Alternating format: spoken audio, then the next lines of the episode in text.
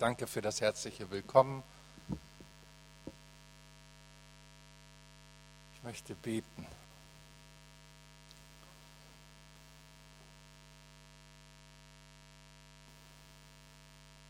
Wir können dich nicht sehen, du dreieiniger Gott.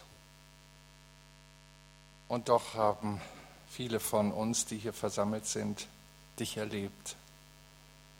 Sehr unterschiedlicher und einmaliger Weise. Wir sind hier zusammen mit einem ganz speziellen Thema und Anliegen von deinem Herzen. Wir bitten dich, dass du an diesem Abend über das, was logisch ist, etwas Geistliches, Kraftvolles hineinlegst und eine Botschaft in unsere Herzen schreibst, dass wir nach deinem Willen leben können. Amen. Ja, wir haben in dem ersten Lied, das hat mir sehr gefallen, den großen Gott gelobt. Ich weiß nicht, was der ein oder andere denkt, wenn er die Größe Gottes lobt. Wahrscheinlich an sein Bekehrungserlebnis oder vielleicht ist das Herz auch ein Stückchen weiter, dass man sagt, ja, Jesus kümmert sich um mich und vielleicht auch um meine Familie. Oder wenn das Herz noch weiter ist, der Jesus kümmert sich um meine Gemeinde. Ach, das sind ja so viele Leute mit so verschiedenen Schwierigkeiten, aber er kümmert sich. Aber nicht nur das, er kümmert sich auch um die Stadt oder den Ort, in dem wir wohnen, ja sogar um unser Land. Auch wenn die Schweiz ein kleines Land ist, ist doch allerhand los in dem Land. Unser Gott kümmert sich, kümmert sich aber auch noch um andere Länder um Europa, um Asien, Afrika, Südamerika, Nordamerika. Ein großer Gott. Er kämpft mit seinen Engeln gegen unsichtbare böse Gewalten. Er kümmert sich. er kümmert sich auch um ein kleines Volk, Israel. So eine Weite, wie Gott sie in seinem Herzen hat, ist uns Christen oft nicht gegeben. Das sei uns verziehen. Jeder geht so seinen inneren Weg und entdeckt immer mehr von der Verwalterschaft unseres allmächtigen Gottes. Und so ging es auch mir.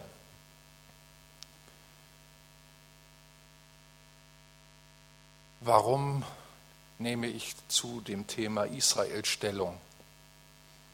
Das habe ich mich gerade eben gefragt, als ich da vor meinem Gott stand, wo ich doch leidenschaftlich gerne das Evangelium predige. Nun, als erstes kam mir ein Erlebnis, das ich in Israel erfahren habe, ungesucht. Ich habe nach meinem Theologiestudium mit Gemeindearbeit begonnen und machte meine erste eigene Zeltevangelisation gleich im zweiten Dienstjahr in einem Nachbarort. Dort bekehrte sich unter anderem eine Pharmareferentin. Die hatte jede Menge Reisegutscheine ungenutzt von ihrem Konzern, war schon überall auf der Welt und es kam mir ans Herz, meiner Frau und mir, eine Israelreise, eine säkulare Studienreise von irgendeiner Reisegesellschaft. So fromm war sie noch nicht, dass sie die anderen Kontakte hatte. So habe ich eine Studienreise gemacht. Als junger Theologe war das die Erfüllung meiner Träume. Das ist so gerade so, als wenn einer eine Einladung kriegt, weil er Astronomie, also die Sternenkunde studiert hat, auf den Mond zu fliegen. Äh, das war für mich großartig und ich bin in dieses Land wie ein Träumender und konnte sehen, was ich jahrelang studiert habe, konnte Boden betreten, den mein Herr betreten hat, konnte Ortschaften sehen, Geografie studieren, abfotografieren in meinem Gedächtnis. Und dann stand ich vor dieser berühmten Klagemauer, ganz allein, denn meine Frau musste auf die andere Seite, durfte nicht in meine Seite rein, da war es nur für Männer erlaubt. Und dann erlebte ich eine Gegenwart Gottes wie bei meiner Geistestaufe. eine unsichtbare Kraft. Und ich spürte, Gott wohnt immer noch hier bei all dem Chaos und Krieg und all dem Leid. Er ist da. Und ich schaute die jüdischen Kollegen an, wie sie vor der Klagemauer ihre Gebete sprachen. Seit Generationen und immer noch warten auf den Messias. Und dachte an Christen aus der eigenen Gemeinde. Wenn sie in zwei Wochen ihr Wunder nicht haben, dann wollen sie ihren Glauben schon wegschmeißen. Und ich dachte, die warten auf den Messias schon tausende Jahre lang, aber die warten noch. Sie beten, sie ringen, komme. Beeindruckend. Ich wusste nicht, was Gott mit mir gemacht hat, als ich nach acht Tagen wieder zu Hause aufwachte. Es war eine Kompaktreise. Meine Frau neben mir wachten wir beide auf und wir sagten uns beide, haben wir geträumt oder haben wir wirklich Israel gesehen? Zu viel waren die Eindrücke. Man brauchte Monate, um das aufzuarbeiten.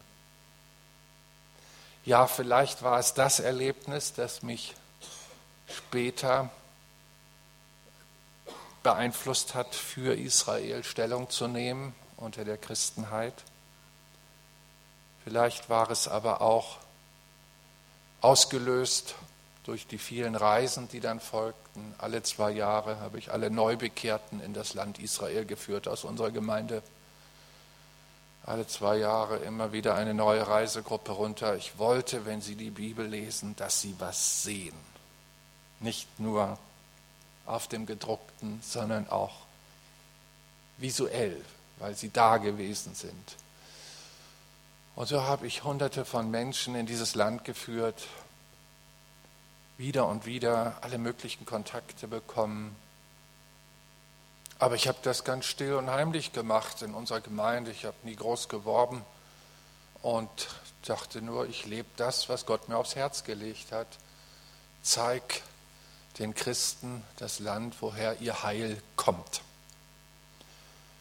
Und als ich 96 Präses oder Präsident, wie ihr sagt, der Pfingstbewegung in Deutschland wurde, entdeckte ich auch, wie in den Vorstandssitzungen, Präsidiumssitzungen, nationalen Pastorenkonferenzen das Thema Israel wie ausgeschwiegen war. Und ich wunderte mich darüber und fragte nach, warum das so ist. Und dann haben mir Pastoren Fragen geschickt, Proteste mitgeteilt. Und es sei mir erlaubt, die einfach mal weiterzugeben. Bitte stecken Sie mich nicht in eine Schublade, wenn ich das jetzt tue. Ich habe einen tiefen Graben entdeckt. Ich habe Pastoren entdeckt mit ihren Gemeinden, die dem Thema Israel eine gewisse Neutralität gegeben haben. Das entspricht ja auch der Schweizer kulturellen Seele. Und ich habe mich gefragt, warum? Und beim Nachfragen entdeckte ich, dass die Neutralität nur äußerlich war. Innerlich gab es Vorbehalte. Und ich fragte, warum? Und ich entdeckte, dass es auf der anderen Seite des Grabens Christen gab, die den Anlass dafür gaben. Christen, die sich in Israelwerken engagiert haben und sich dem Thema Israel so stark hingegeben und hingezogen fühlt haben, dass das die Mitte ihres Glaubens wurde, ihres Engagements, ihrer Zeit und Kraft und Finanzen, die sie da hineingegeben haben. Ich habe entdeckt, dass diese Christen alttestamentliche Theologien weitersagten, auch in die Gemeinden rein, die Gemeinden oder Pastoren angeklagt haben, dass sie sich so israelneutral verhalten. Und dieser Druck, der da kam, erzeugte einen Gegendruck. Und die Pastoren sagten, es ist Euphorie, es ist nicht biblisch sachlich, was dort vertreten wird, denn die sagen, Israel sind doch unsere Brüder, wir dürfen sie nicht mehr missionieren. Die Bibel sagt doch, dass sie Gottes Volk sind, genau wie die Christen Gottes Volk sind. Und dann merkte ich, dass eigentlich oft nur vorgeschobene theologische Spannungen diesen Graben vertieften. Die Christen, die sich in Israel-Werken engagiert haben, sie warfen vor, dass man zu wenig an der Seite Israels steht, zu wenig die Stimme erhebt. Und selber sind sie ein bisschen nostalgisch geworden, fingen an, alttestamentliche Feste wie Laubhüttenfest oder dies oder das wieder einzustudieren und äh, zu imitieren und äh, gingen über in israelische Trachten und israelische Musik und verloren sich in der altisraelischen Kultur, sodass sie ihrer eigenen Kultur und sei es die Gemeindekultur fremd erschienen, sonderbar erschienen. Und dann hörte ich von den Pastoren, die sagten, ja, das waren mal unsere Christen, aber seit sie sich für Israel engagieren, sind sie für die Gemeinde nicht mehr zu gebrauchen. Sie sind nicht da, wenn es darum geht, zuzupacken, zu evangelisieren, voranzukriegen, Seelsorge. Sie sind, sie sind vereinnahmt. Und je länger, je mehr ich das studierte, begriff ich diesen Graben, der dort entstanden ist. Und dann habe ich meine Hausaufgaben gemacht, habe das viel umbetet und habe dann angefangen, innerhalb der eigenen Bewegung Maßstäbe zu setzen, Israel zu thematisieren. Ich war erstaunt, dass ich so manchen braunen Gedanken noch in dem einen oder anderen Pastorenherzen vorfand. Und ich habe Pastorenherzen, die verletzt waren, behandeln dürfen in Gottes Namen. Und ich habe auf der anderen Seite plötzlich eine Tür geöffnet bekommen und sprach auf drei großen Israel-Werk-Jahreskonferenzen. Ich habe das nie gesucht. Man lud mich ein. Ich erinnere mich an die erste große Konferenz. Ich verrate nicht Rosse und Reiter. Da sprach ich über diese Spannung. Das heißt, ich sprach nicht Israel euphorisch, sondern ich sagte summa summarum das Thema Israel ist zu wichtig, als dass es nur in einigen kleinen Werken verhandelt wird. Es gehört in die Mitte der Gemeinde. Aber die Gemeinde braucht einen Dienst von denen, die Israel schon helfen. Sie müssen verbunden werden und nicht bedrängt werden. Sie müssen umworben werden und nicht mit Vorwürfen belegt werden. Und andersherum habe ich gesagt, will ich meinen Teil tun, der Pastoren für Israel theologisch aufzuschließen, damit sie ihre Verantwortung sehen und erkennen. Der Präsident dieses Werkes hat daraufhin über 100 Mitglieder verloren, weil er mich als Redner eingeladen hat und war sehr betrübt.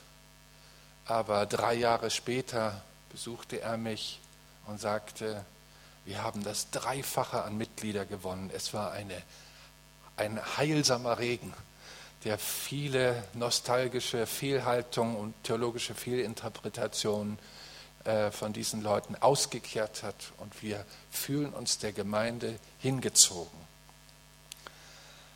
Äh, liebe Freunde, liebe Gemeinde, ich weiß nicht, wo Sie herkommen und das lässt mich sehr frei sprechen. Ich muss Ihnen auch nicht gefallen und das reden, was Sie gerne hören möchten. Ich bitte Sie einfach, egal auf welcher Grabenseite Sie stehen, versuchen Sie mal, das können Sie doch innerlich ganz gut, auf den Berg zu steigen. Verlassen Sie mal Ihre Pool Position und kommen Sie mal oben drauf. Egal von welcher Seite. Einfach mal so tun, als wenn man noch nichts wüsste. Und mal wieder auf den Berg und gucken, was muss getan werden. Was sagt die Schrift? Israel ist ein wichtiges Thema, aber es ist nicht das einzige Thema der Bibel.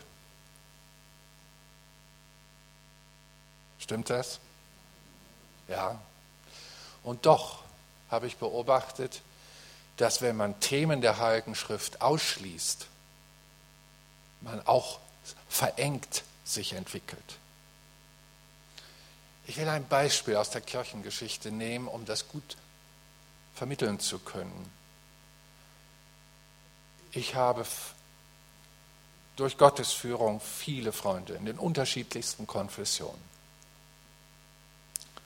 Von den Mormonen über Katholiken, orthodoxen Griechen, orthodoxe Juden und was soll ich noch alles nennen?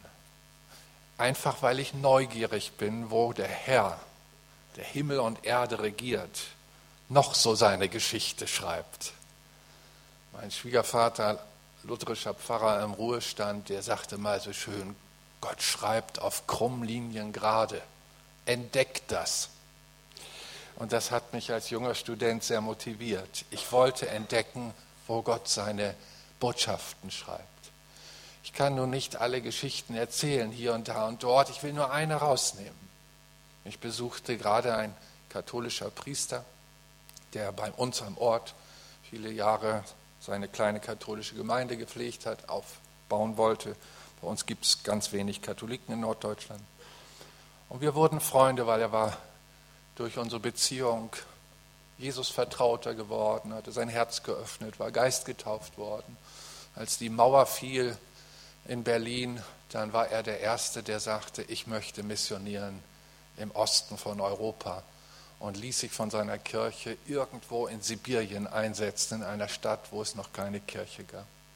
Und er besuchte mich jetzt nach 20 Jahren wieder und erzählte, dass meine Frau zum Abschied ihm ein schönes Batik-Bild mitgegeben hat, wo der Heilige Geist als Taube und wie er oft seinen Kopf an dieses Tuch gelegt hat, wenn es ihm schwer ging und schwere Zeiten hatten. Und wir sprachen so über unsere Unterschiede und dann sagte er auf meinen Hinweis, ja, wann wird die katholische Kirche die Mitte finden? und die Marienverehrung biblisch anpassen. Und er sagte, ja, da werden Sie vielleicht noch ein bisschen warten, aber bei mir hat Gott es bereits getan. Allerdings, ich habe ja auch schon einige Gottesdienste von Ihren Pfingstlern in Russland und Sibirien besucht. Ich vermisse, dass man Maria überhaupt keinen Respekt und Ehre zollt. Da haben wir wieder so einen Graben weil eine Kirche es im Extrem tut, tun die Freikirchen es gar nicht. Habt ihr es? Ganz wichtig. Wenn also Leute von Israel erfasst sind und es im Extrem tun und Jesu eigentliches Anliegen, Gemeinde zu bauen, nicht mehr im Fokus haben, senden sie eine Botschaft an das andere Volk, das mit einer Aversion reagiert, weil Jesus und seine Leidenschaft für seine Gemeinde ihn hoch und heilig ist. Und dann kommt es zum Tabu. Ich möchte nicht auf politische braune Substanzen eingehen, das ist mir zu müßig und zu kompliziert für dieses kurze Seminar. Ich möchte eins mit euch zusammen die Bibel lesen. Und wir schlagen auf 1. Mose 12 ab Vers 1 und schauen einmal in die Wurzelprophezeiung hinein, die wir dort von Gott in seiner Botschaft an Abraham vermittelt bekommen. Der Herr sprach zu Abraham, geh aus deinem Vaterland und von deiner Verwandtschaft und aus deines Vaters Hause in ein Land, das ich dir zeigen will. Und ich will dich zum großen Volk machen und ich will dich segnen und dir einen großen Namen machen und du sollst ein Segen sein. Ich will segnen, die dich segnen und verfluchen, die dich verfluchen. Und dir, in dir sollen gesegnet werden alle Geschlechter auf Erden. Da haben wir die Geburtsstunde der drei großen Religionen vor Augen geführt bekommen. Des jüdischen monotheistischen Glaubens an nur einen Gott,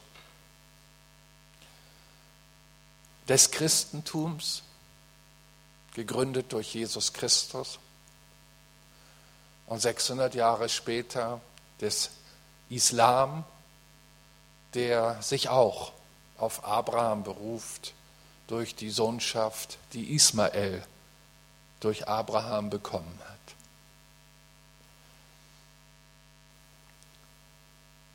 Ich finde, solche Stellen verdienen besondere Aufmerksamkeit. Das ist hier in diesen drei Versen Geburtsstunde von Themen, die einmal Milliarden von Menschen über die Jahrtausende beschäftigen soll. Hier geht alles los. Gott spricht zu einem alten Mann. Geh aus deinem Vaterland, von deiner Verwandtschaft und aus deines Vaters Haus in ein Land, das ich dir zeigen will. Ich könnte hier viel zu sagen. Abraham war ein Heide. Darf ich euch das in Erinnerung rufen?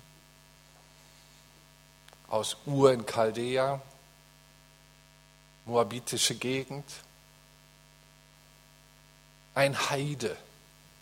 Josua greift das prophetisch auf, dass Abraham, Terach, die fremden Göttern gedient haben, von Gott aufgesucht worden sind und er zu ihnen sprach. Genau das finden wir ein Kapitel vorher. Am Schluss des elften Kapitels heißt es, und Terach nahm Abraham, sein, seines Sohnes Sohn Lot und eben äh, Abrahams Frau, die Sarai, mit und sie zogen aus aus Ur-Chaldea nach Kanaan. Also der eigentliche Initiator aus Uren Chaldea auszuziehen, war nicht Abraham, sondern sein Vater. Aber er hat seinen Bruder Nahor nicht mitbekommen. Der fand von der neuen Religion keinen Respekt. Und so hat der Gehorsam zu Gott die eigene Familie zerschnitten. Dann hat er erleben müssen, wie sein einziger Sohn, der ihn zum Opa machte, Haran, wegstarb. Und so hat Nahor mit seiner Frau gesagt, Papa Terach, wir kommen nicht mit und folgen nicht deiner neuen Glaubensrichtung. Und Harans Frau hat auch gesagt, du kannst meinen Sohn haben, aber ich bleibe hier im Heidenland. Und so zog diese kleine Gemeinschaft los. Und es ist nicht von ungefähr, dass Terach 50 Kilometer vor der Grenze an einem Ort etwas länger lagerte. Nicht nur ein paar Wochen, sondern es wurden Monate und Jahre, bis er dort verstarb. Und dieser Ort bekam den Namen Haran, was uns zeigt, dass ein Mann den Tod seines Sohnes nicht überwunden hat. Und so kann man eine Vision und einen Glauben von Gott haben, aber auch am Leben verbittern und das Glaubensziel nicht erreichen. Dann spricht Gott in Haran zu Abraham erneut. Und hier haben wir den Kontext jetzt was sagt Gott zu ihm? Jetzt habe ich euch ein bisschen biblischen Hintergrund aufgerissen. Ähm, ich will es so eng lassen. Also Gott hat beschlossen, aus einem Heiden, der ein Vielgötterglauben hatte, nun ihn zu erwählen. Hallo, die Juden waren nicht immer fromm. Gott hat aus Heidentum erwählt. Klingt uns Christen das nicht sympathisch? Typisch Gott.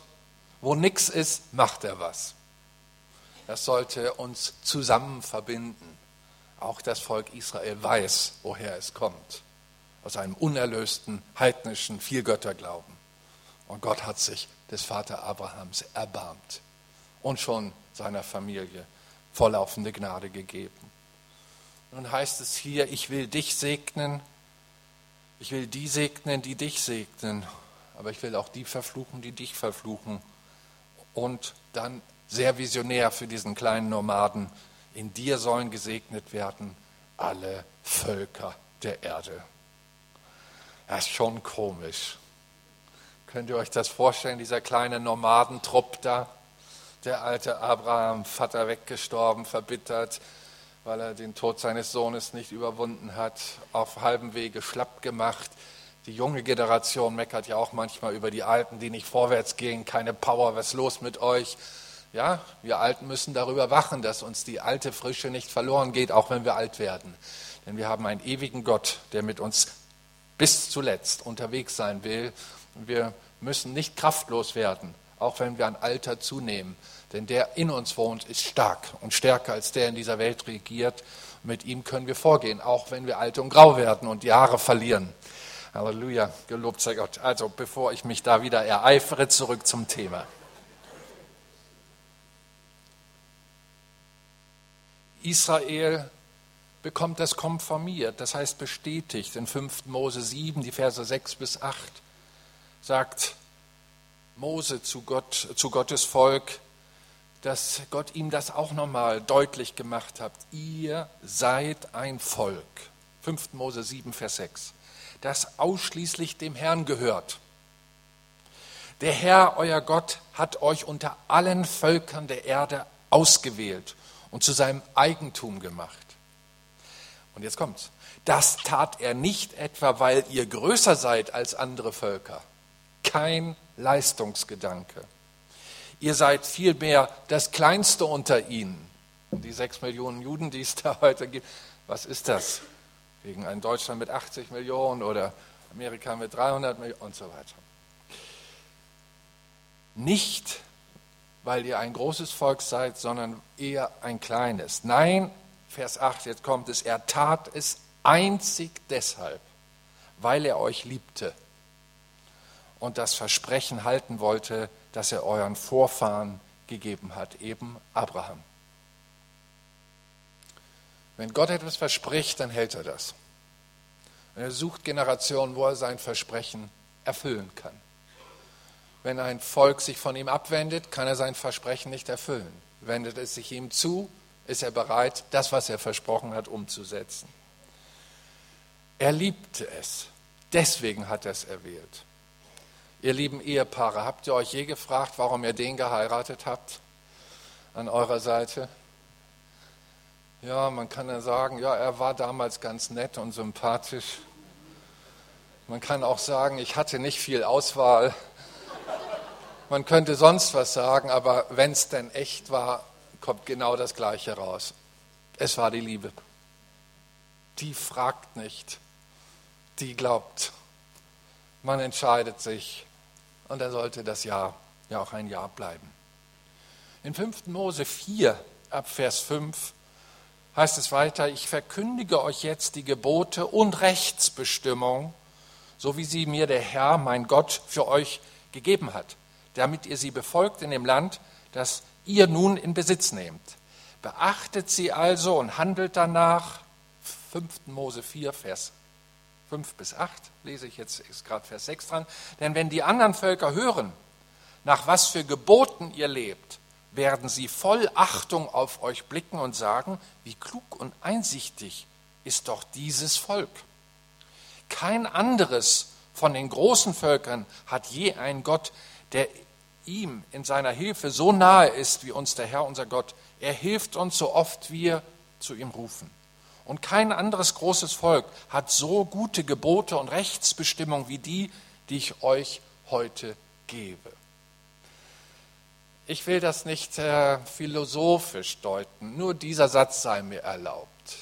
Ein Mensch, ein Volk gewinnt seine Achtung in seinen Werten. Ich vereinfache es, wenn du dich entscheidest zu lügen, dann wirst du sehen, wie die anderen auf dich reagieren.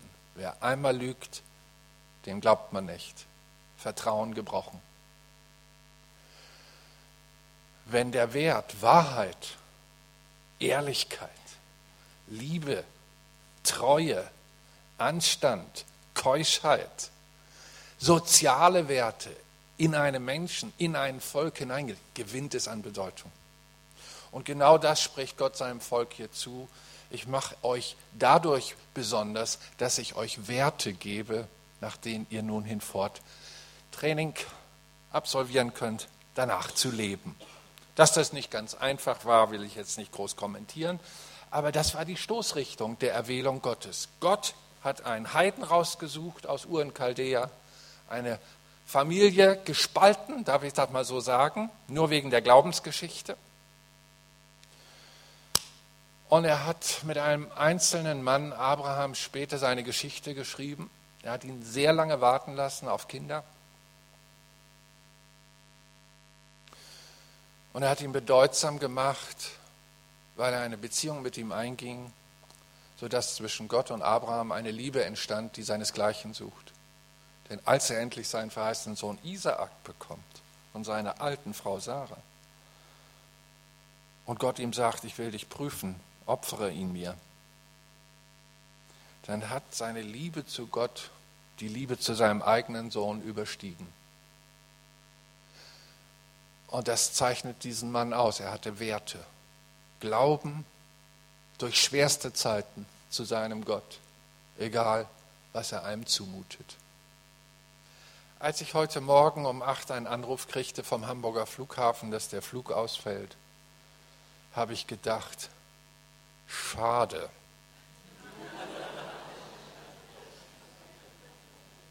Aber es ist an der Zeit, auch an diesem Tag den Herrn zu loben und zu preisen, denn diejenigen, die Gott lieb haben, denen werden alle Dinge zum Besten dienen. Ich weiß nicht, ob ich auf dem Flug hätte so ein schönes Gespräch an der Tankstelle haben können, wie ich es dann hatte, als ich mit dem Auto fuhr. Und die 80 Kilometer Stop und Go waren auch nicht so leicht, aber ich bekam zwei herrliche Anrufe. Naja, gut, ich erzähle nicht alles. Es dient uns immer zum Besten. Ich wollte nur den Wert von Abraham unterschreiben. Er glaubte Gott durch schwerste Zeiten hindurch. So lasst uns jeden Tag unsere Werte hochloben und uns freuen über Menschen, die diese Werte empfangen haben und an uns weitergegeben haben. Man kann doch Leute, die solche heißen Tipps anderen Völkern weitergegeben haben, nicht links liegen lassen. Man muss die doch achten. Wenn ich bedenke, dass dieses Volk, das aus Abraham hervorging, Isaak hervorging, Jakob hervorging, dass dieses Volk ein Heil in unsere germanische Heidenwelt viereinhalbtausend Jahre später bringen sollte, dass ich, Ingolf Elzel, Ingolf heißt nordischer Halbgott, wie auch meine ungläubige Mutter auch immer drauf kam, mich Ingolf zu nennen. Jesus Christus den durch Maria geborenen Juden mir ewiges Heil, ewiges Leben bei Gott geschenkt hat.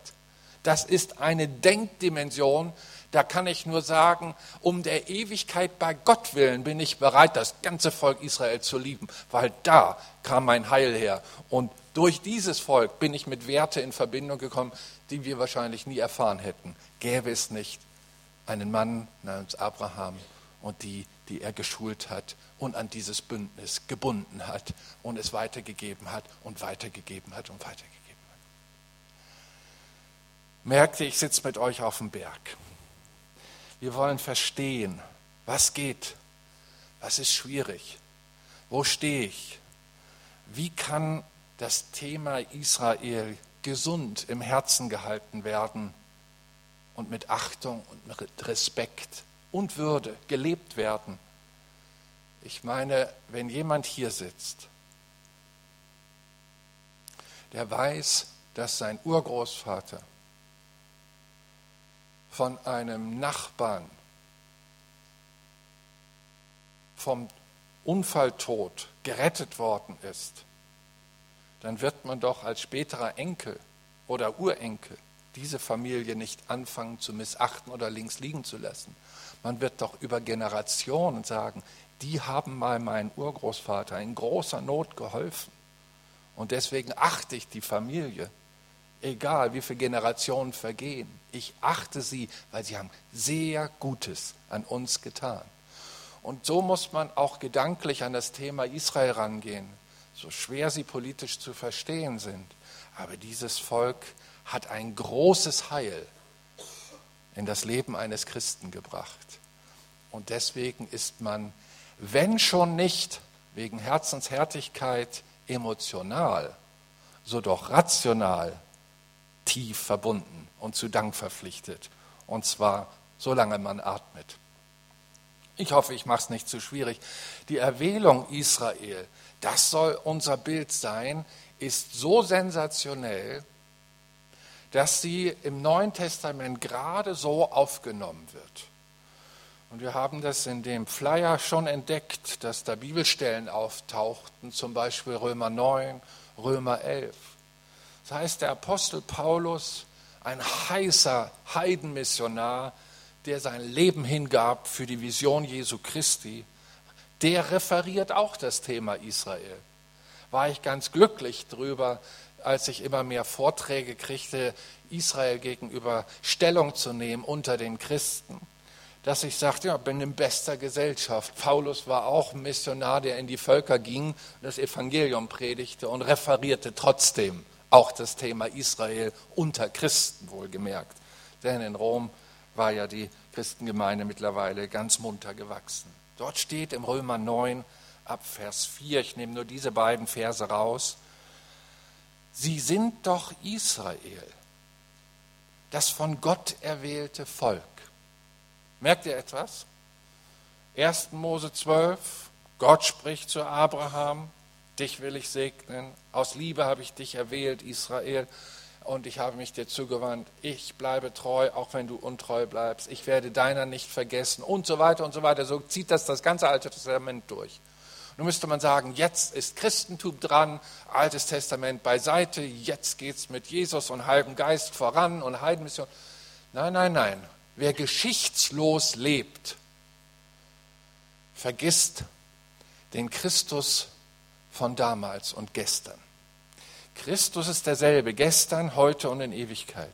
Wir sollen nicht vergessen den Bund, den Gott gemacht hat. Immer wieder geht ein lernender Christ auch ins Vergangene rein. Und deswegen gehört es zum christlichen Leben, seinen Glauben aus der ganzen Heiligen Schrift zusammenzusuchen. Denn die Bibel erklärt sich genial selbst.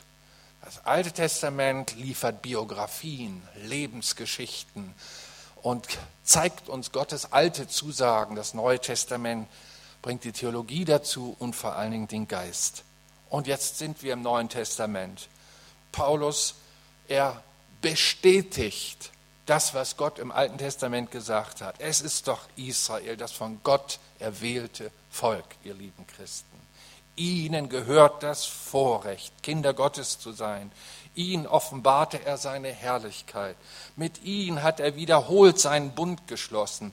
Ihnen hat er sein Gesetz gegeben, die Ordnung für den Opferdienst zu seiner Verehrung. Ihnen hat er das künftige Heil versprochen.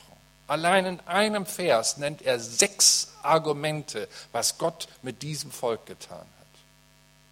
Ungeniert, ohne Abbruch, positiv dargestellt. Sie sind die Nachkommen, Argument Nummer sieben, der von Gott erwählten Väter.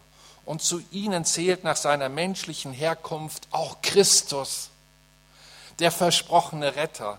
Dafür sei Gott der Herr über alles, für immer und ewig gepriesen. Amen. Ist das nicht herrlich? Wie er hier mal ganz kurz die Geschichte aufblättert und zeigt, woher unser Heil kam. Wir können die Geschichte, woher unser Heil kommt, nicht wegtun, auch als neutestamentliche Christen. Dann müssten wir Römer 9 aus unserer Bibel rausreißen. Aber es gehört mit zum Testament, zum Neuen Testament. Die Verehrung, die Anerkennung und die Bestätigung auch als Christ, Israel ist Gottes erwähltes Volk. Er hat es Abraham zugesprochen und über die Generation in Treue gelebt. Was die Untreue Israels betrifft, will ich mich hier nicht, schon gar nicht richtend äußern. Das ist ein anderes Kapitel und würde unser Thema maßlos übersteigern. Was die Erwählung betrifft, muss man eines verstehen. Theologen sprechen von Prädestination. Gott bestimmt vorher. Er entscheidet sich und steht zu seiner Entscheidung. So auch Christus. Gott hat Israel erwählt. Wie erwählt Gott? Jesus hat einmal gesagt, wer mich sieht, sieht den Vater. Er hat gesagt, was ich euch sage, das hat euch der Vater gesagt. Und jetzt hört mal, was Jesus sagt zum Thema Erwählung. Johannes 15, Vers 16. Nicht ihr, lieben Jünger, habt mich erwählt, weil ich so viel Wunder tue oder so provokant in die Gesellschaft rede, so anders bin. Nicht ihr habt mich erwählt, sondern ich habe euch erwählt. Ich habe euch dazu bestimmt, reiche Frucht zu bringen. Johannes 15, Vers 16. Frucht, die Bestand hat.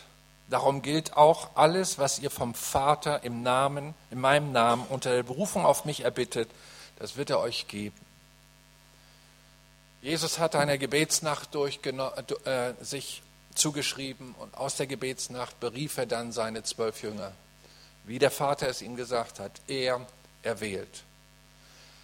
Ich habe oft versucht herauszufinden, warum gerade ich, Herr, warum darf ich ein Christ sein? Die einzige Antwort, die ich finden konnte, ist diese. Es hat ihm gefallen, mich zu erwählen. Da ist keiner, der Ruhm hätte vor Gott, weil er so artig, so brav war und so hingegeben oder nichts. Das sind nicht die Grundlagen, dass man ein Christ ist, sondern einzig, weil er sich entschieden hat, dich zu erwählen. Natürlich könnte man sagen, ja, mein atheistischer Vater, als ich fünf Jahre alt war, so war es bei mir, ist dann zum Glauben gekommen. Ähm, aber ich kenne andere gläubige Eltern, deren Kinder nicht gläubig sind. Das, da ist kein Automatismus drin. Erwählung ist eine besondere Gnade. Und eins sollten Christen wissen, Gott hat Israel erwählt. Wenn du dich gegen Israel neutral, abschätzend, geringschätzig ist besser ausgedrückt, missachtend verhältst, verhältst du dich gegen den Geschmack Gottes. Das wäre gerade so, ihr jungen Leute, als wenn dein Vater deine Mutter verloren hat, warum auch immer, und eine andere Frau wählt, die er liebt. Und du sagst, das ist nicht meine wahre Mutter, meine Mutter müsste noch leben und die andere kann ich nicht annehmen. Wenn dein Vater das gewählt hat, verletzt du deinen Vater, wenn du dich gegen deine Stiefmutter stellst. Ich weiß nicht, warum ich das jetzt sage, aber ich bin öfters prophetisch.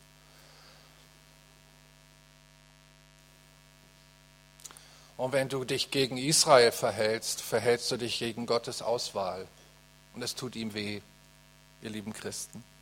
Darf ich es mal ganz ordentlich sagen? Das macht man nicht. Das gehört sich nicht. Nein, nein, nein, wir sagen ja gar nichts gegen Israel. Wir wissen ja, was sich gehört. Aber weißt du, jemand zu ignorieren ist auch Ablehnung jemand nicht aufzusuchen, sondern links liegen zu lassen, ist auch Ablehnung.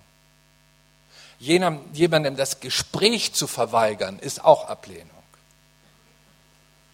Habt ihr, lieben Ehemann, ihr Männer, das schon mal erlebt? Frauen können das, dass die plötzlich, warum auch immer, mit einem nicht mehr sprechen wollen für ein paar Stunden? Das ist ein Phänomen. Frauen machen so auf sich aufmerksam. Oder sie bieten Rache und sagen, der soll mich mal kennenlernen. Sieh mal, das macht man nicht. Das tut weh, wenn man ausgeschwiegen wird. Und ihr lieben Leute, weltpolitisch wird Israel ausgegrenzt seit Jahrtausenden. Es ist ein verletztes Volk. Es ist ein Volk voller Leiden. Gibt es nicht irgendwo Menschen, die dieses Volk lieben lernen? Als Seelsorger kann ich das sagen. Eine Tochter, 15 Jahre alt, muss ihre Stiefmutter lieben lernen. Dass da keine emotionalen Bindungen sind, ist zunächst natürlich und genetisch bedingt. Aber man kann auch lieben lernen. Das kann man auch. Und wenn man innerlich keinen Pulsschlag für Israel hat, dann kann man das lernen. Alles geht damit los, die Gedanken, die sich destruktiv und gegen Gottes Auswahl verhalten, zu kippen. Die Bibel sagt, dass Gott sein Wort sendet, um Vernunftsfestungen zu zerstören, damit die Erkenntnis Christi offenbar wird. Und die Erkenntnis Christi, die möchte ich euch jetzt abschließend nochmal in ein schönes Bild vor Augen malen und äh, für, entführe euch nochmal ins Alte Testament. Da gibt es eine ganz nette Geschichte. Ich möchte, dass ihr sie mit mir kurz bedenkt. Es ist die Geschichte von Jakob, ein Israelit, ein Hebräer, einer, der im Erwählungsbündnis seines Großvaters Abraham steht.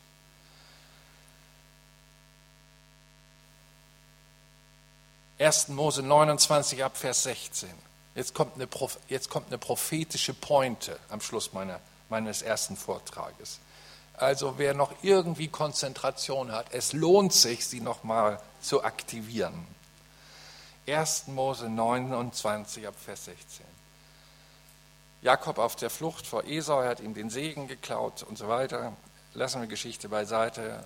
Jetzt kommt er in der Ferne bei irgendeinem entfernten Verwandten an, namens Laban, und versucht dort Unterschlupf zu kriegen. Laban aber hatte zwei Töchter. Der Name der älteren war Lea und der Name der jüngeren Rahel. Leas Augen waren matt, Rahel aber war schön von Gestalt und schön von Ansehen. Geht also ganz romantisch hier zu. Und dann heißt es weiter, und Jakob liebte Rahel, so sagte er, ich will dir sieben Jahre für deine jüngere Tochter Rahel dienen, spricht also mit seinem künftigen Schwiegervater Laban. Da sagte Laban, besser, ich gebe sie dir, als dass ich sie einem anderen Mann gebe. Bleib bei mir und gewährt ihm Unterschlupf. So diente Jakob für Rahel sieben Jahre seinem zukünftigen Schwiegervater, und sie waren in seinen Augen wie einige wenige Tage, weil er sie liebte. Ja, das macht Liebe mit ein. Und ihr wisst, wie es weiterging. Vers 30, 1. Mose 29, da ging er auch zu Rahl ein und er liebte auch Rahl mehr als Lea. Jetzt ist Folgendes geschehen. Hochzeit war da, sieben Jahre gedient und jetzt äh, haben sie wohl gut gefeiert und dann ist er ins Zelt und dachte, Rahl erwartet ihn da nach jüdischer oder hebräischer Sitte, äh, jungfräulich, begehrlich und äh, er wahrscheinlich mit gutem Wein gefüllt. Er liebt diese Frau im Dunkeln, konnte ja keine Nachttischlampe anklipsen oder so. Und entdeckt am anderen Morgen, als sein Kopf wieder klarer war, das ist ja Lea. Das ist ja gar nicht die, für die ich nicht gearbeitet habe. Und dann sagt er natürlich seinen Protest und sagt, ich wollte aber doch die Rahl, warum krieg die, deine, deine andere, die schielte doch. Ich meine, die war nicht so hübsch, ich wollte die jüngere, das war doch klar abgemacht. Und dann sagt der Laban nur, das ist bei uns Sitte, immer die von oben runter. Erst die erste weg, dann die nächstjüngere und so weiter.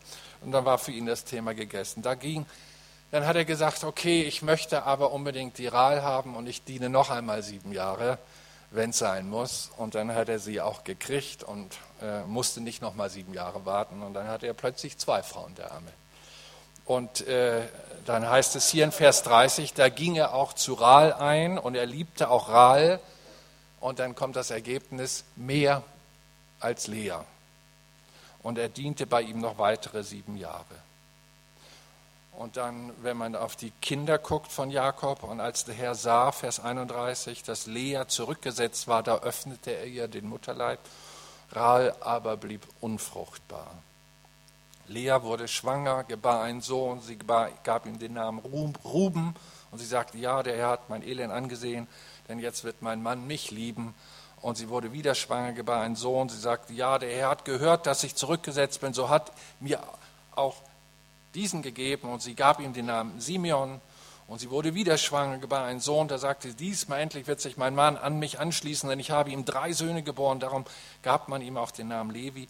Und dann wurde sie nochmals schwanger und gebar einen Sohn. Sie sagte, diesmal will ich den Herrn preisen, darum gab sie ihm den Namen Judah und sie hörte auf zu gebären.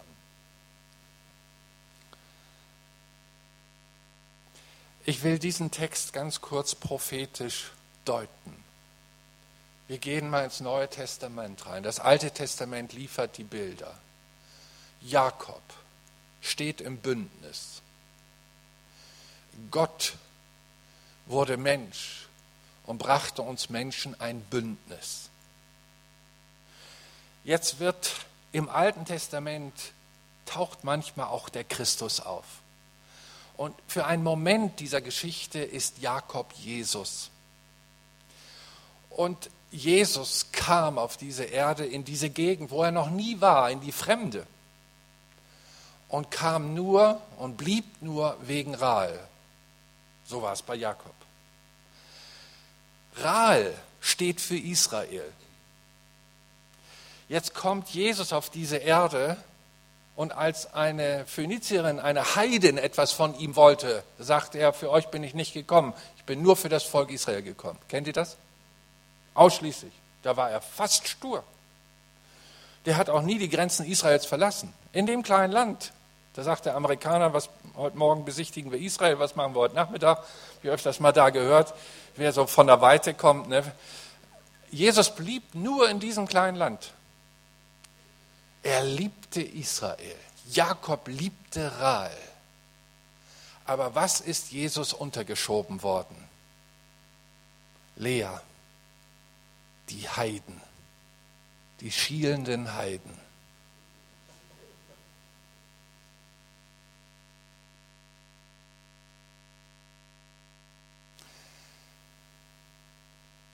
Aber was hat Jakob mit Lea erlebt?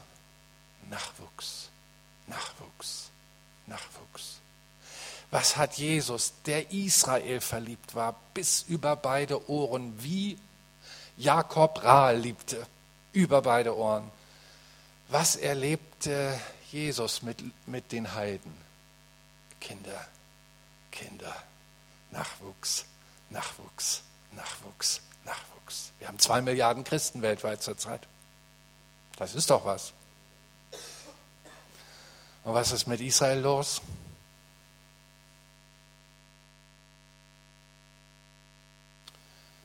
Ich werde morgen etwas dazu sagen. Ich habe gerade vor zwei Wochen in Tiberias gepredigt bei messianischen Juden.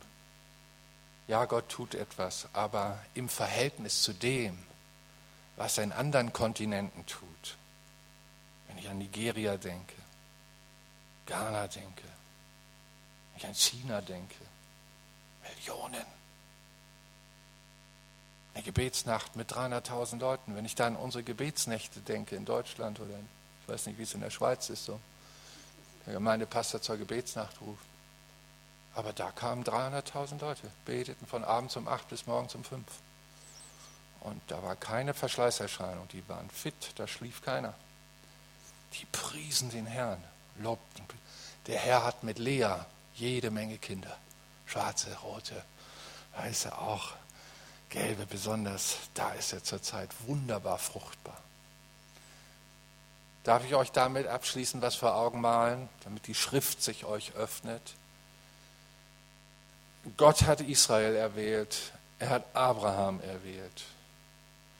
Er kriegte auch nach langem Warten sein Isaak. Fast hätte ihn bei der Opferung wieder hergeben müssen und verwies auf Gott Vater, der seinen Sohn später wirklich opfern sollte. Denn es geschah beides, die Kreuzigung Jesu Christi und die Opferung des Isaaks auf dem Berg Moria, was heute der Tempelberg von Jerusalem ist. Beides. Die Schrift ist ein einziger Zusammenhang. Sie hat ein und denselben Autor. Es ist Gottes guter Geist, der unterschiedliche Menschen zu einer großen Botschaft inspirierte. So schließt Gott ein Erwählungsbündnis und hält es aufrecht bis heute. Jesus liebt Israel. Du kannst das nicht übersehen, auch wenn es dir menschlich schwerfällt, weil du monogam bist, hoffentlich.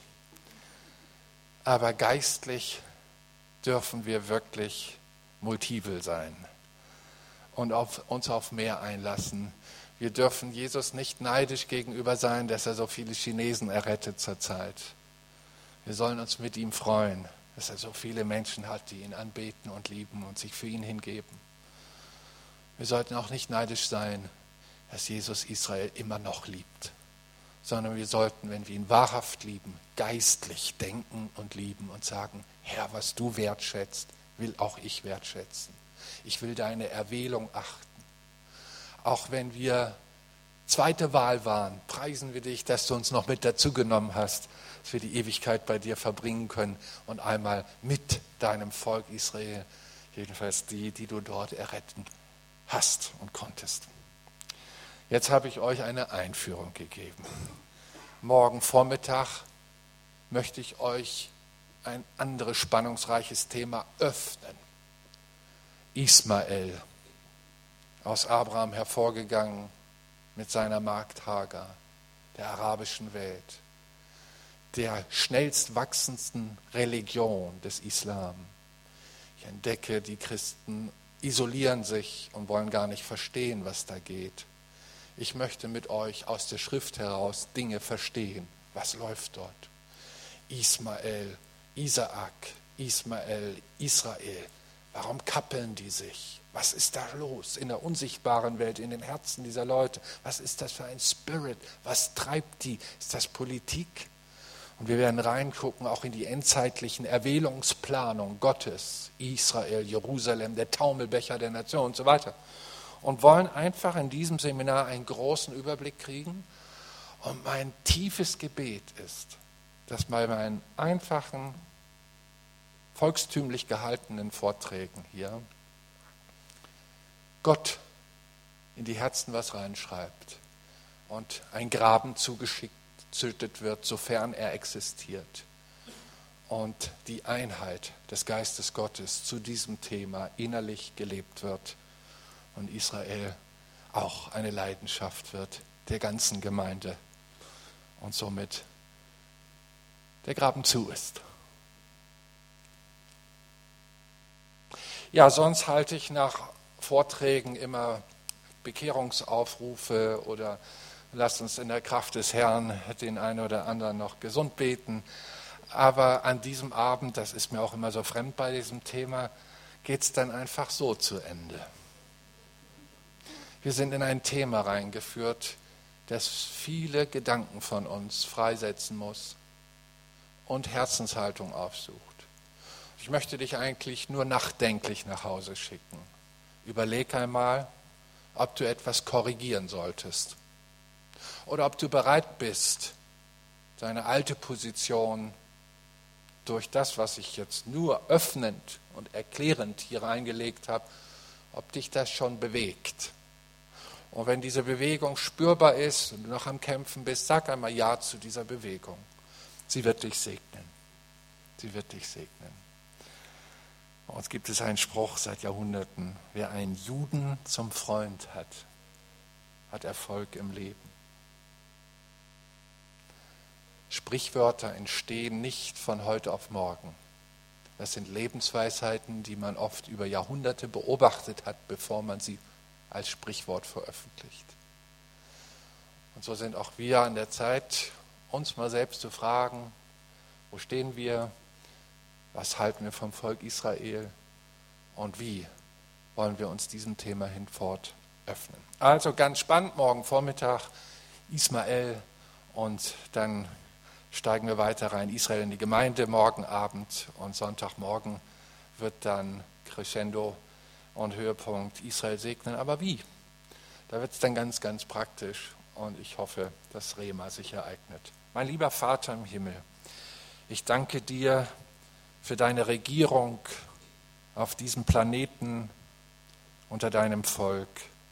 Ich danke dir für deine Erwählung an Israel und auch an uns als Christen. Es beschämt uns zu tief, dass du uns bedacht hast. Und nun sitzen wir hier zusammen und möchten dein Herz abfühlen, möchten verstehen, wie du drauf bist, was du für Pläne hast und wie wir uns verhalten sollen. Bitte, lasst Gnade sein, dass himmlische Orientierung sich ereignet. Lasst Sätze Hilfe sein für einen jeden von uns. Amen.